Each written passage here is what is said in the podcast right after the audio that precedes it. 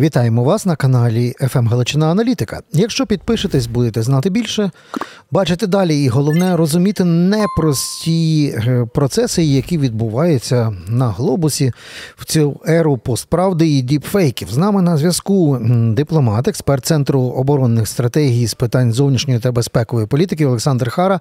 Пане Олександре, вітаємо вас. Доброго дня, пане Романо, вітаю. Ну, якщо читати уважно, The Economist, принаймні свіжий номер, можна зрозуміти, що в паніка в Європі. Ну, я маю на увазі, там е, їх аналітики кажуть, що Європа не готова до трьох викликів. Виклик перший: вона не готова, що втратить трансатлантичну співпрацю у зв'язку з приходом Трампа і гри. В, хай собі Європа сама все робить без нас. Друге, вони не готові до приходу е, Путіна у вигляді гібридної агресії. Третє, вони не готові оборонятися, якщо буде навіть локальна якась військова ем, заворушка. І при цьому The Economist каже, що більшість країн Європи не вірять, що п'ята стаття статуту НАТО про колективну безпеку при нападі на одного із членів спрацює. Ось такі три страхи я прочитав в The Economist. Е, Що за паніка? Ну, давно треба було панікувати і зрозуміти, що е, на європейському континенті, чи точніше, сусідом європейського континенту, є азійська країна, яка живе ментально в 16 столітті, де завоювання це нормально, геноцид це абсолютно нормально, е, і так і таке інше. І звичайно, що те, що казали грузини в 2008 році. Ми казали в 2014 році, Балтійці, поляки, ну їм повезло, вони були більш спритними і е, сховалися під парасолькою е, НАТО. Європейського союзу, е, і от власне лише в 22-му році почали усвідомлювати всю цю загрозу.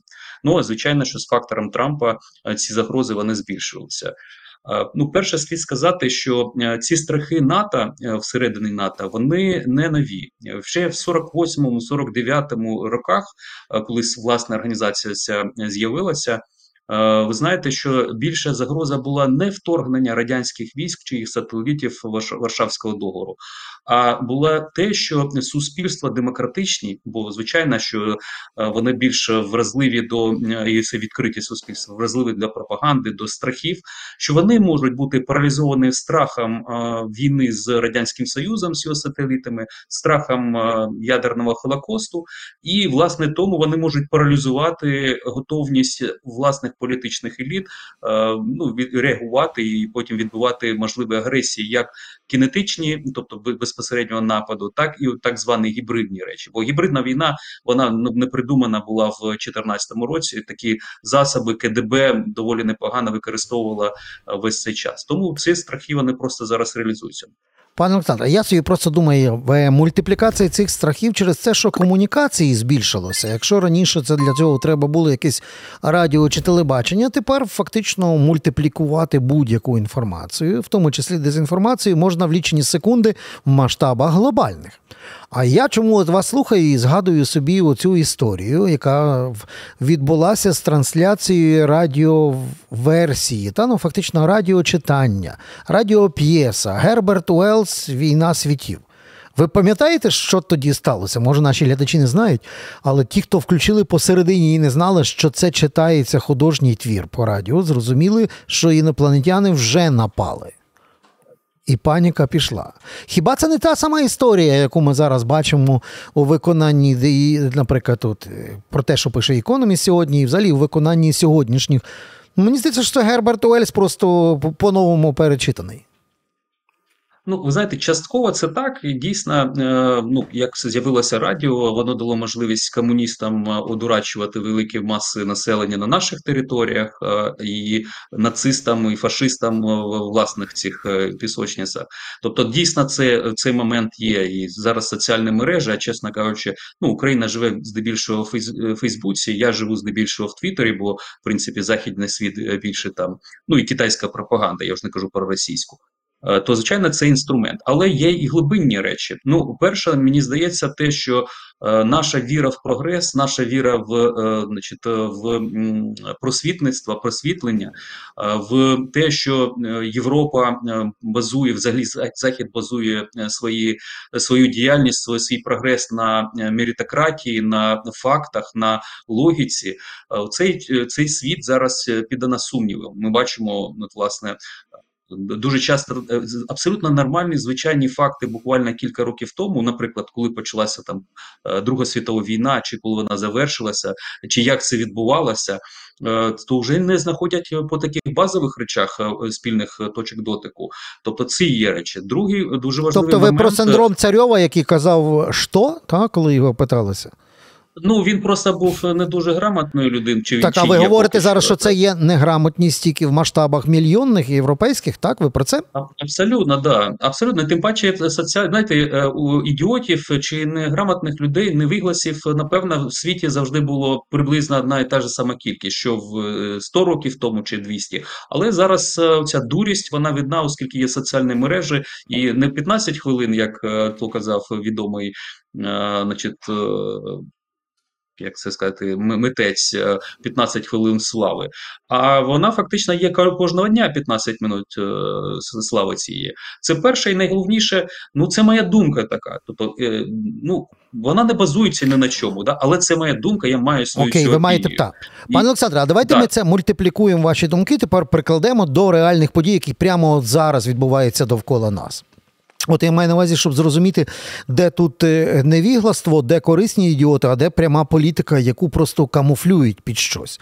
От е, е дивлюся я зараз на е, щоденний розвиток війни на західному кордоні на митних переходах України по напрямку Україна-Польща. І йде кожного дня якесь нарощування провокацій.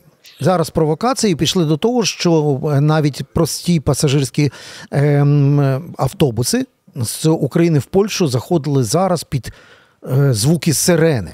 Якщо перед тим висипали е, фури зерна, то тепер в вагони ріпака були сиплені сьогодні, при тому, що це було зрозуміло, що це потяг транзит, який взагалі в Польщі не буде розвантажуватися. Тобто ми бачимо, що уміло провокації зростають, а от поки е, реакції на них, от з боку тих, що запускають е, трактори з совєтськими прапорами, відозвами до Путіна, чи от такими речами. Ну, виглядає це на штучну провокацію, бо коли кажуть, що пацанчик в 25 років це відомий фермер, який просто вилами гній розкидає, ну не не віриться навіть очима. Тобто роз, розберіть нам по частинках, де корисні ідіоти, де невігласи, а де чиста політика і провокація. І після того поговоримо, чи можна з цього зробити е, в серйозний конфлікт. Ну, я погоджуюсь, е, е, пане Романе, що є кілька шарів, і насправді те, що зараз в Польщі відбувається, те, що відбувається глобально на заході бо є дійсно глибинні серйозні е, причини, об'єктивні е, для поляків, для європейців, для американців бути незадоволеними нинішньою політичною ситуацією, чи політичною системою, е, чи економічною системою.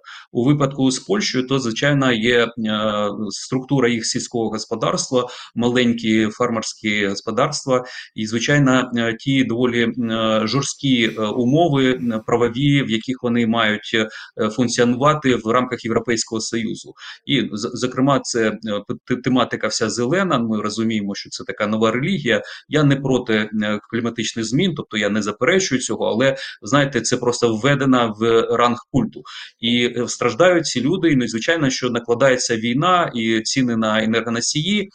Звичайно, що накладається те, що Україна до цього була вимушена шукати нові ринки, нові шляхи збуту, бо навіть з відновленням чорноморського нашого морського цього коридору це одна велика кількість е, транспортується е, суходолом.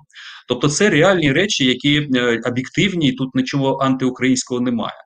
Але є е, вибори місцеві, які будуть е, значить, в квітні. Є е, конфедерація, яка є крайні правою, можна її там фашистською називати, не знаю, але точно там ультранаціоналістичною і симпати симпатією до російських значить, поглядів і до Росії як такої. Звичайно, що тут включається вже політичний фактор, який всередині самої Польщі, але він є і проти Польщі, як ми її знаємо, і проти України зрозуміло, проти тих цінностей, на яких будується європейський союз. Пане Олександр, дивіться, я, я я трошки втручуся, бо ви зараз даєте холодний аналіз дипломата фахівця. Тут велика складова є дуже емоційна, але вона і для того і робиться будь-яка провокація, щоб зробити хвилю емоцій.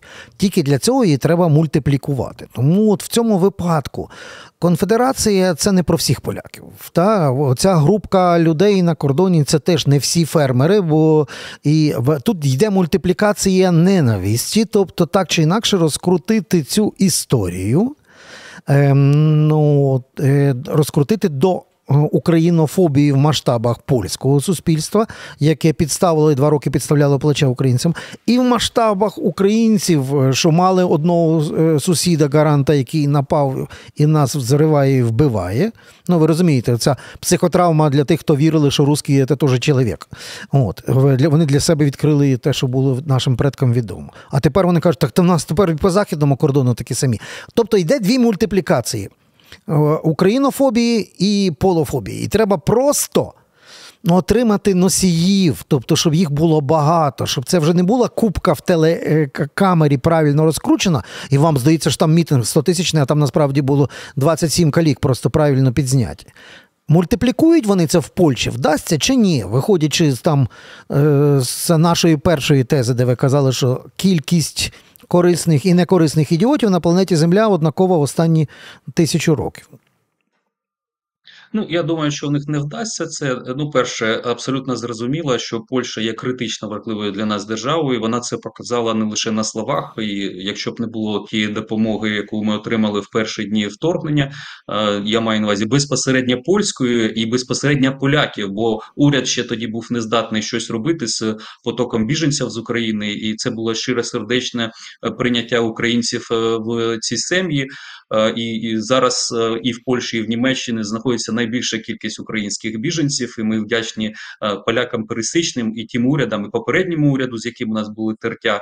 Е, і звичайно, що і лібералам, які чи ближче до лібералів, які зараз, тобто, це і чоловік такий людський вимір і е, практичний вимір.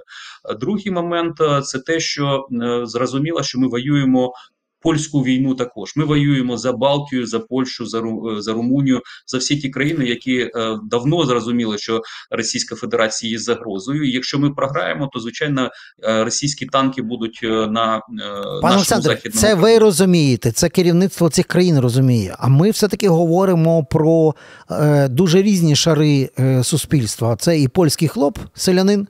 І ті, які емоційно цю картинку бачать в в інтернеті, Тобто я говорю про них, бо бо ви правильні речі говорите, і це на стратегічному рівні, і політичному розуміють, і про це деколи навіть говорять вголос. Та я маю на увазі і представники Балтійських держав, і польські, в принципі, і е, пан Туск, його уряд це говорить на рівні людей. Чи там навпаки зараз виникне ах, ви невдячні свині? Ну, може бути, але я думаю, що більшість е, поляків все ж таки розуміють, що коїться тут, бо інформаційно е, вони не ізольовані, бо зрозуміло, що з е, ну там здається зараз більше 900 тисяч українців. Там було більше мільйона свого часу, але українці повертаються до домів. І це до, речі, теж дуже важливий фактор, що українці не сидять там на велфеє, тобто вони не не сідають на соціальні виплати, вони намагаються відкрити якийсь бізнес чи почати працювати. І мені здається, що було всередині минулого року. Ну я не знайшов офіційну інформацію, але буцімто українці податки сплатили більше ніж польська держава виділила на, біженців на їх утримання. Але то від країни до країни це... залежить. Наприклад, в гірша ситуація виглядає в Ісландії, в Ірландії, е, ще інакше в Іспанії, в Польщі тут просто оскільки це фактично цивілізаційно, культурно близький простір, тому так добре йде. Ну в Німеччині вже частина сидить просто тупо на виплатах і нічого нічого не хоче робити. Це це залежить від країни ну, до країни. Ми, ми, да, ми, ми, ми зараз про Польщу кажемо. Тобто я про те, що, е, наприклад, е, ну і до речі, полякам дорікали, що от вони расисти, от е, вони не приймають сирійців там чи е, якихось інших біженців з близького сходу, ну передусім арабів і зрозуміло мусульман, але так щиро приймали українців, ну буцімто вони білі. Але є різниця, зрозуміла, що і наближення це перше, по-друге, там готовність, ну точніше, точніше, близькість по релігійному, мовному, етнічному прикладу. Ну я про, про дещо про інше, що в Польщі Польща це звичайно особливий такий випадок. Я думаю, що всі ці речі позитивні фактори сприймаються, і те, що відбувається, яка війна брутальна, і поляки дуже непогано пам'ятають окупацію, і таке інше. Мені в Твіттері дуже сподобалася одна полячка, доволі велика в неї аудиторія. Вона писала, що Е, з одного боку, вона пам'ятає, що дідусі і бабуся вони пережили Волинь, і є е, таке, скажімо, розуміння, що це був злочин проти поляків з боку українців. Але зараз е, про це казати це буде неправильно і власне в ім'я тих людей, які постраждали. Що зараз українці не не скажімо так несправедливо страждають від Росії, і треба допомогти їм. Вона навіть там вже пізніше давала додаткові пункти, що Е, якщо Україна програє, то ми будемо наступні. Але от навіть з моральної точки зору вона е, повернула цю свою сімейну трагедію е, так, щоб бути з симпатією відноситися до українців. Пане Олександре, давайте тоді фіналізуємо. Просто ми бачимо, що цю гру можна грати і вздовж всього західного кордону. Тобто, в, за вашими висновками, при всім, при всіх зусиллях підключено достатньо серйозні ресурси, гроші, спецслужби російські в є відповідь з боку Польщі, тобто є з ким грати, є ким грати і є за що грати. Чи вдасться це розкрутити в, в масштабах? Е, припинити підтримку, тобто е, в Польщі, чи бачимо, що спробують це зробити в Словаччині, в Угорщині і навіть в Румунії. От з цих чотирьох країн, де у нас найслабша ланка, якщо можна коротко, таку висновок, просто хвилинку нам де вдасться це запустити, де не вдасться. Ну, Орбаністан зрозуміло, це найбільша проблема, бо ідеологічно це антиліберальний режим. Ідеологічно він проросійський, прокитайський, незважаючи на те, що американцям дуже подобається, і Трамп і його найближче оточення е, ставлять за взірець е, значить, цю політичну систему, буцім та консервативну, але не не заплющують очі на усі загравання з е, ну, авторитарними лідерами.